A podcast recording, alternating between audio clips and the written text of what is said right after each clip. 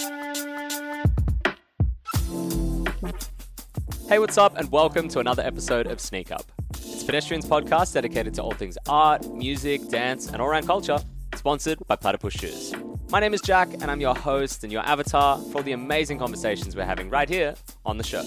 On today's episode, we're talking breakdancing, or breaking as it should be called. Perhaps one of the most influential styles of dance, it's helped spawn so many styles and attitudes that we consider so common today. But where did it come from? Today, I'm chatting with an expert on breakdancing who's done her PhD on the form and continues to write about it as a language and its impact on modern dance. Her name is Rachael Gunn, and she joins me right now. Rachael, thank you so much for coming on the show. Thanks for having me. My pleasure. So, for those of us who might not be aware, what is breakdancing? and I see you've used the quotation marks Mm, there. I have. Yes. So breakdancing, which we should henceforth refer to as breaking, Noted. um, is a uh, dance-based culture that is part of hip hop. So you might understand it as one of the four elements of hip hop, along with rapping, graffiti, DJing, and then breaking's the other one. It emerged in New York uh, in like throughout the 70s, um, along with those other hip hop elements. Uh, and it came to light during the 1980s through a number of, uh, you know, really big um, Hollywood films, um, video clips, and things like that. So it really kind of blew up in the early 1980s, and that's when the media started calling it breakdancing, Mm. which really showed, um, which was really kind of um, coupled with this disregard for the culture and the context from which it emerged. Mhm. So people really kind of associate the term breakdancing with that era of exploitation and disregard for the culture.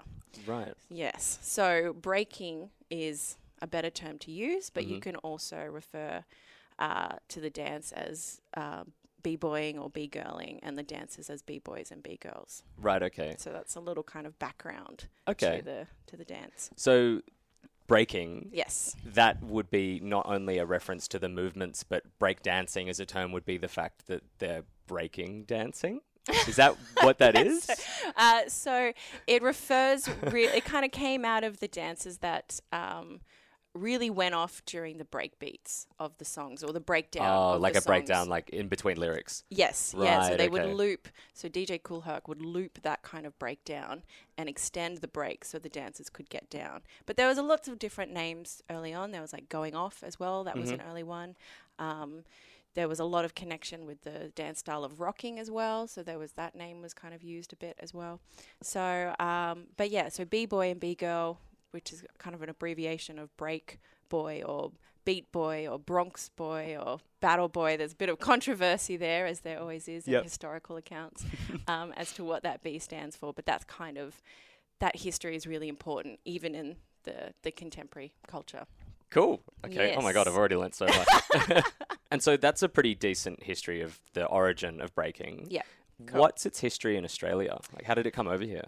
Ah, also contested. Um, Can imagine. contested history as to when it first emerged in Australia and by who.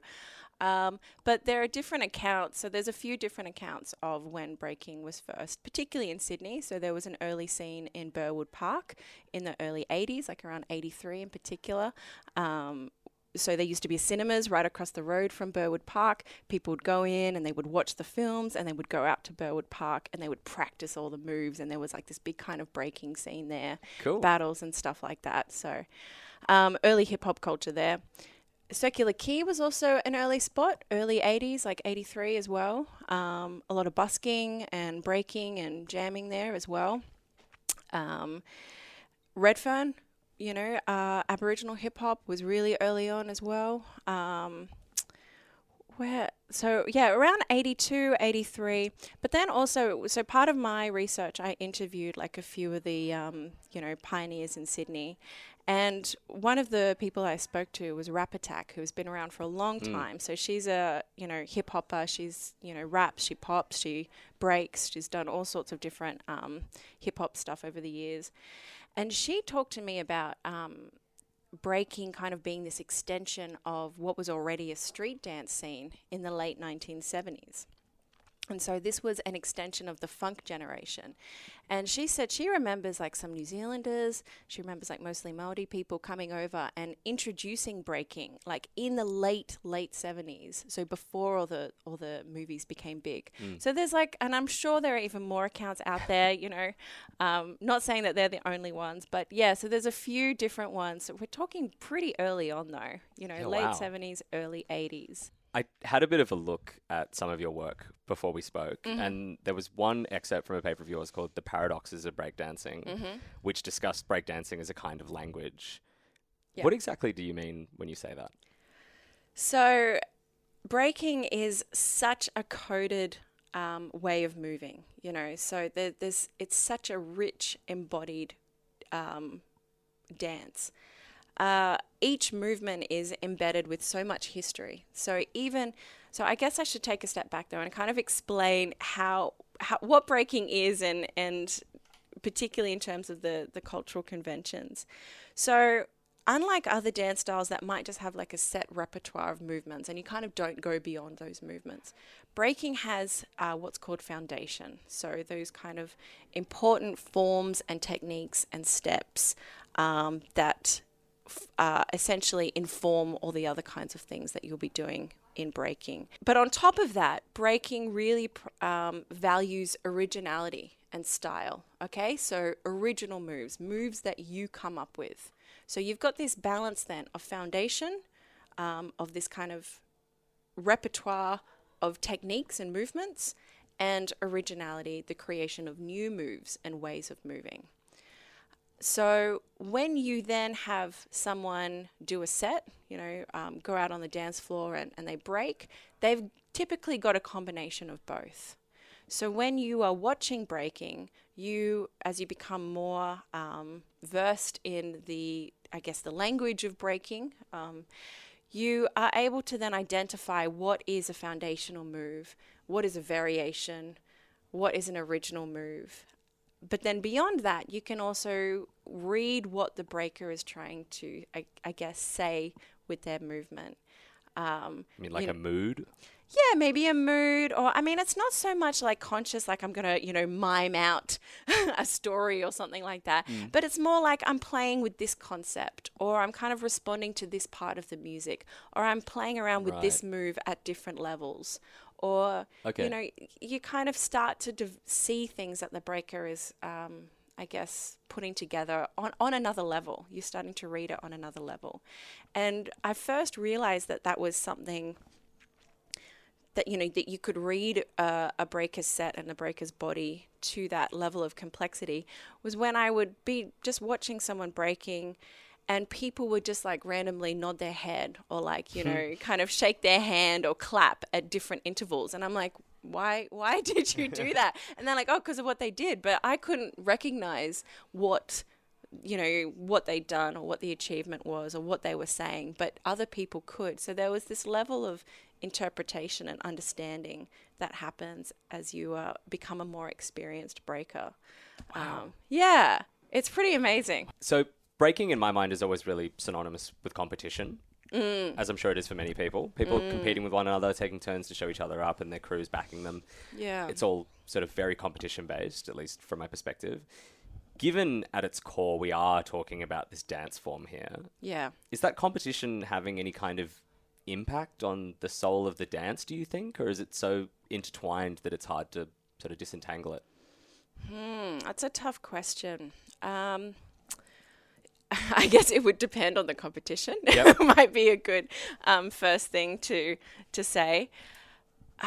Uh, I think, I mean, competition has always been a part of the culture in terms of, I mean, the culture's always had this show and prove mentality. You know, you you rep yourself on the dance floor and you want to beat your opponent. You want to, you know, th- what you throw down has got to be better than your opponent. So there's always been this competitive edge to the culture. Um, there's always been battles, you know, um, and that doesn't necessarily mean formal, organized, official competitions, but that just might just mean a battle that breaks out, you know, at a jam or, you know, um, famously in Beat Street, you know, in a nightclub or um, a subway underpass, or like you know, it could happen anywhere. You could you know see a, an a opposing crew and then you battle, um, or it could happen in the cipher. So a cipher is uh, informal kind of improvised circle. The circle kind of just kind of appears Yep. of, of onlookers and, and people take turns going into the center and Showing throwing down. moves. Yeah. And that, you know, there's a similar sort of thing in, in rapping as well. They've I was got about the to cipher. say, yeah. And even yeah. kind of scratching and DJing as well, right? Yeah. Sort of. Sort of. I don't know how much what the setup is Yeah, that then. would be hard. I can't pull a record in there. yeah. um, so, uh, so yeah, so a battle can break out anywhere, but in terms of formal competitions, um, that is, I guess, becoming that has been a particularly big part of the scene. And I think that's because that is where people come together as well. You know, so if we're talking about like the, the 90s when there weren't a lot of people in each city breaking, or maybe even countries breaking, but you'd have these competitions where people would come together um, and compete against each other. And then footage of those competitions would go around the world. So it has been a really important part of the culture's history. Um, some competitions um, are probably respected more than others, and I think any competitions that have a space for ciphering um, to allow that kind of um, some people might see it as more of a pure form of expression uh, in the scene, although you know all of this is highly um, contested as well with Yeah. it. You know, different people, different pre- preferences, um, but that certainly um, is a way to ensure that the, the dancers have that space to really express themselves beyond just that kind of competition space of the dance floor. Um, but yeah, so competition is important, but it kind of takes different forms and has different functions. Right, okay. Yeah. And now, breaking is uh, meant to be happening at the 2020 Olympics, It is. which is perhaps the biggest competition of them Oh, all. da, da, da. How Yeah. does that make you feel? I'm excited, actually. Yeah, I am excited about that. Um, there was quite a bit of controversy initially when it was first introduced. Uh, it was uh, end of 2016 through 2017 that it was introduced. And of course, it featured at the Youth Olympics in Buenos Aires in 2018. So we've kind of already gone through the, the controversy and the backlash and the, the kind of uh, split scene where people are for it and people are against it. Everyone's kind of calmed down a lot now. And I think most people see this as an opportunity, a really great opportunity um, for the scene and for the people that have, you know, almost dedicated their lives to breaking. Anyone that breaks, I mean, there's there's not a lot of money in breaking. So anyone that has spent a long time breaking is doing it out of love. So for there potentially be other opportunities to do something as a career in breaking, particularly in Australia, um, is pretty exciting. Yeah. How does someone get selected for the Olympics for breaking? Oh Because like crews would apply for competitions, I imagine, and then get selected based on their own merit. But how Mm. Does one get onto the Olympic breaking team? Yeah, well, that's that's going to be that one. I'm not exactly sure. I think it's going to be individually selected, but it all depends on. Um, uh, probably the Australian Olympic Committee will have something to say about what athletes they're going to take to the Olympics I love as the well. idea of that. There's something so funny about them sitting down. yeah, yeah. So um, I'm not sure. I really hope that we're going to be able to have some people go and uh, represent at the uh, Olympics in Paris 2024. Uh, we do have now the Australian Breaking Association. Um, Louis from SKB has been doing a lot of work in, in helping set that up, and I know there's a lot of other breakers in Sydney and around Australia that have been helping to kind of establish this association so that we can try and get organised and, and have some breakers go and, and represent in Paris 2024. But yeah, it's an individual competition, so you're se- selected as an individual. Yeah. Yeah, wow. Okay. Mm. That sounds very complicated because it's so cultural as well, right? Like, how does someone at the Olympics understand the language that a dancer might be speaking? Yes, exactly. So that was part of what the initial reaction to the announcement was, um, particularly since the organisation that uh, introduced and was going to um, represent breaking didn't have anything to do with breaking, so that was a bit of controversy. As on behalf of Australia, you mean? Uh, on behalf, well, the international scene. Oh, Yes, okay, right. Yes. So, but um, the World Dance Sport Federation has come around and has uh, been actually really great in um, inviting breakers and, and listening to breakers and their expertise in terms of organising the competition. We've got a new judging system that was trialled at the um, Youth Olympics as well, which looks really um, fantastic. So we've had some really key figures in the global scene that have been involved in setting this up. So, you know, it's it's going to be good. Amazing. Yeah. Oh, yeah. cool. It's just it's a it's wild. Breaking's going to be in the Olympics. We'll be back to our interview with Rachael in just a second, but first, here's a word from our sponsor. Wouldn't you want to hear from Kanye right before he released the college dropout? You know, right before he was Kanye? Well, that's what Sneak Up, a Platypus Shoes podcast, is all about. Conversations with talented people blazing the trail. Now, there, as I've been told, seems to be a pretty heavy male skew in breaking. Um, how do you think that's changing? Is it changing? I think it is changing. Yes. Um, that's one thing. I mean, I never have to, um, you know, stand in a queue for the bathrooms at a breaking comp. Like I go straight in and out. It's the only place in the world, but I am straight in and out. It's great. um, yeah, no, hardly any women, and that was actually one of the um, things I was interested in in my thesis, um, looking at the the politics around gender in breaking because it was just so wild to me. Like, so I'd done all these dances growing up, and it was all women, like always surrounded by women. Like all the different dance styles I did, women did it. Um, I had other girlfriends that danced. I didn't know any guys that danced. My brother, you know, didn't dance. Um, not certainly is not as much as I did. And so it um, it was really surprising to me when I go to my first breaking jam and there are all these guys. I'm just like, what is going on here? Why are there so many guys here dancing? And it's not just that they're dancing, but they look really masculine doing it. So it was really interesting when I like when I tell someone that I dance, people are like, "Oh yeah, cool, right, that's great." Um, and then when I say that I break, um, they're like, "Oh, isn't that dangerous? Aren't- Really? Aren't, you going to hurt yourself? That's the kind of reaction that I get.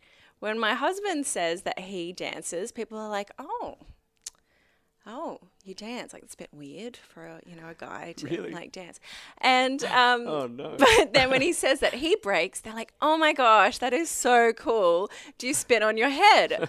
Like that that's the like first question that's all the, the time? first question all the time. So we'd have these polar opposite reactions to whether we dance and to the fact that we break. So I was starting to notice that gender actually was a pretty big deal in in the breaking scene. So, you know, it was just um, so what was it about breaking that was reframing all these kinds of movements as masculine because at the end of the day we do have guys dancing at each other you know Like, Mm, it is kinda it- confrontational and masculine, yeah. yeah um, and then as i started learning breaking it was kind of um, a little bit tricky because the feedback i would get was that i was breaking too much like a girl i don't want to break like a girl Whatever that means. whatever that means. Um, or I was breaking too much like a guy, and I should break more like a girl. Actually, Right. so it was it was a really complicated kind of um, terrain to navigate when I was first learning breaking. Uh, so my thesis was really interested in all those sorts of questions around gender. Um, you know, why were there so few women that break? Why were there so f- you know many men that break? Um, what is it about breaking that makes it so masculine? What is it about breaking in terms of you know how femininity might be performed? Um, but then you know it wasn't just kind of looking at that any kind of um, inequality i guess in terms of those gender politics it was also looking at that potential for breaking so that creativity and that artistic expression um, element of breaking that meant that dancers could really push beyond ways that they normally move. You know, so normal ways of moving that might be considered too girly or might be considered like a little too feminine or things like that. You know, if you do them in the context of breaking and using those foundational techniques and things like that, you can really push the body yeah, in terms of new kinds of artistic expression. So I was really interested in how gender gets renegotiated on the dance floor, how that gender performance gets rene- renegotiated. Sounds Yeah. like a complicated conversation. It was yes. Well, it took me uh, like ninety thousand words to get through, so it was a tricky one. Sounds complicated.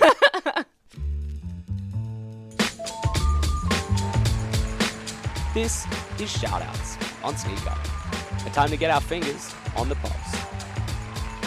So, Rachael, who would you like to shout out? Right. Well, the uh, first person I want to shout out is my 143 sister, Ting. Uh, she has got her own uh, label, Kaerb, which is uh, spelt break backwards, and she is doing some amazing things with um, sustainable uh, fashion. Uh, reused materials, vintage materials, one off handmade pieces. So she's based in Sydney and it's just like so dope the kind of stuff that she makes. My shirts. Oh, one of her one of her items. Oh, cool. Um, so shout out to Ting and Kaerb. Uh, you can find her on Insta. And the other the other um, people that I want to shout out is the um, Dance for RFS uh, group. So that's a group of Sydney street dancers. So it doesn't just include breaking; it includes poppers and lockers and waackers and krumpers and you know the the whole shebang. And um, they're throwing a number of jams and workshops um, to raise money for the New South Wales Rural Fire Service. cool. So check them out on Instagram as well. But uh, it's great to see we've all kind of come together and, and tried to do what we can to help with this bushfire crisis. Mm, yeah. Yes. It's it's a nice thought to come out of a lot of terrible thoughts when people are bonding together like this. for sure. yeah, yeah, absolutely. How are we able to find those events again? You said it was on Instagram. Do you know the handle? Yes, dance for RFS, and four is like number four. So dance. Of course. Yeah, yeah. Cool. Yeah. Great. This is Solomons on Sneak Up, the only place for chats about what our guests are loving on their feet. So, Rachael, I'd be very interested to know, as a dancer who's kicking their feet around so often, what are the best kinds of shoes to be breaking in? controversial best kinds of shoes to be breaking in it's really up to uh, someone's personal preference but there's definitely some iconic sneakers Mm. i mean first i should say that breakers have a lot of sneakers we have I'm sure. we have a lot of It's like the fifth pillar of hip hop. yes yeah um, so yeah so there but there are a couple of iconic ones but i guess it really can be split into c- two camps so if you've got like the flat soled sneaker or if you've got the more runner the, the kind of curved um, sole okay so iconic flat soled breaking shoes adidas superstar that was so big um, so many breakers would always wear them particularly early noughties um, Adidas Gazelles, Oh, really right, big okay. as well. Cool. Yep. Um, Puma Suedes, classic. Oh, Yeah. classic. You've still got people breaking in Puma Suedes. Oh, they're definitely. always coming out, right? Yeah, yeah, yeah, yeah. Absolute classic. Everyone's got to break in Puma Suedes at some point in time. try you just have to. Yeah, it's just like, what are you doing? Like a rite of passage. Yeah, it's a rite of passage.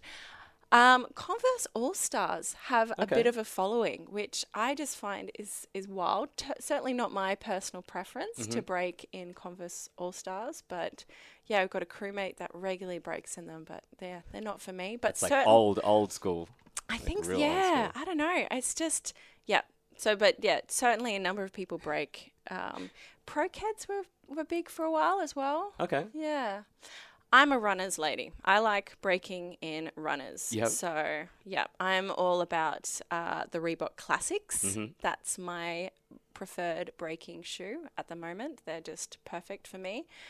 Um, what were some other big iconic runners? Uh, Saucony Jazz. That Okay. was a previous one that I used to wear for a bit. But yeah, that was pretty big. Saucony Jazz. Yep. Um, Air Max Yeah. so many Air. Maxes, but definitely Air Max. Mm-hmm. Um, yes, they're but they're also really down to personal preference because they've got such a thick heel as well. Yeah, right. So they can be quite tricky if you're particularly if you're doing a lot of footwork, so stuff. you know, on the ground.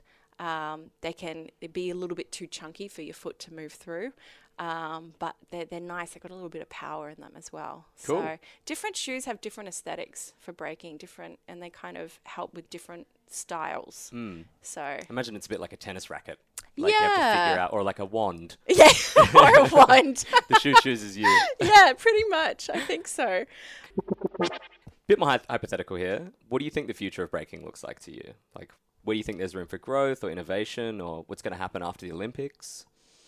Hmm. Um. Yeah, that's a good question. I think. Well, we're, we're going to get a lot of exposure, I think, No with the Olympics. So we've got to be really smart in making sure it's the right people that then get the opportunities to teach and coach and um, travel and, and things like that out of the Olympics. You know, we want to make sure it's the people that are in the scene, that are part of the culture and, you know, um, know their history, know their techniques and things like that, and not just someone just come along and be like, oh, yeah, that sounds like a good idea. you know, we want to make sure it's, yeah. So, um, so I think there are going to be more opportunities, probably more um, classes and workshops. I think uh, people will hopefully know more about what breaking is. Mm-hmm. It won't just you won't get that kind of weird look from people anymore when you say that you break and go, I don't even know what that is, or do people still do that? Oh gosh. um, uh, I think hopefully there will be some more support for competitions and you know for people in the community to run competitions and jams it's going to be really interesting to see how the style changes as if the style changes as Mm. well you know um, if there's going to be a particular olympic style of breaking that gets developed um, Yeah, right. yeah Like a dialect. Yeah, well, yeah, but just a particular, you know, preference for, you know, particular moves and things like that. Because some of the big competitions, big international competitions, certainly have a particular style of breaking. Um, a lot of really athletic and difficult moves. Um, you know, and whether you're you know, that's down to personal preference as well, whether you appreciate that or not. But um, so I just, you know, it's going to be interesting to see what impact it has on that particular, um, the performances of the dance. Um, yeah, There's a lot to consider there. there's a lot to consider there. Yeah. I know. One thing I, I think is going to be interesting as well is what's going to happen with the music because the thing we've already got at some big um, international competitions, and we will have this at the Olympics because it's what happened at the Youth Olympics, is we essentially have these copy copyright free beats, Hmm. um, which are kind of these generic sorts of beats. But breaking has always had a really rich relationship with um, music. We've always had the DJ there mixing for us live, and the while they might have an eclectic playlist, you know, there's a lot of classics, a lot of you know funk tracks, you know James Brown.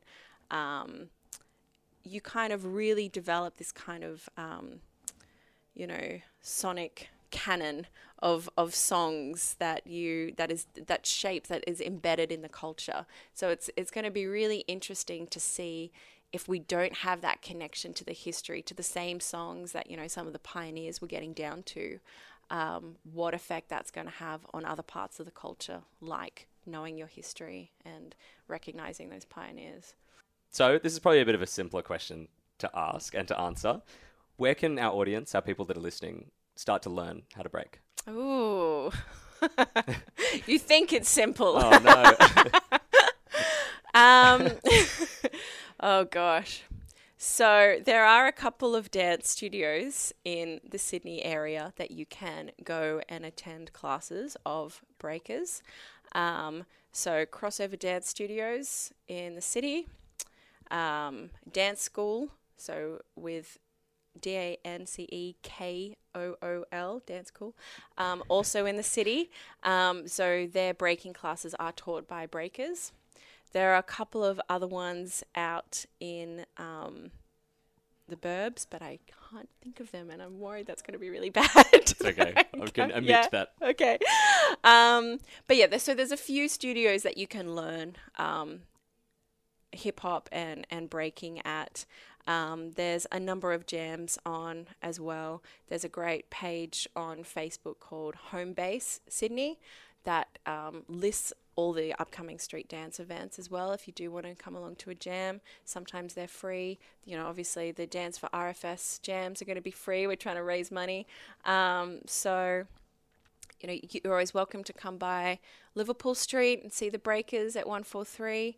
Um, down at IC, ICC, there's a number of street dancers that practice down there as well. So, you know, there is a real community in Sydney, real underground community. There's a lot going on um, if people do want to check out what's happening.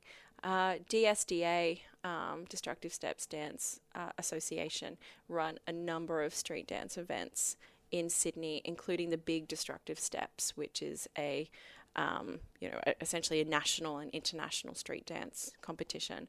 So that is held in the first weekend of September every year, or well, the last weekend of August, you know. Um, and and that's pretty massive. So you know, mark that in your calendars as well. Cool. Yeah. Great.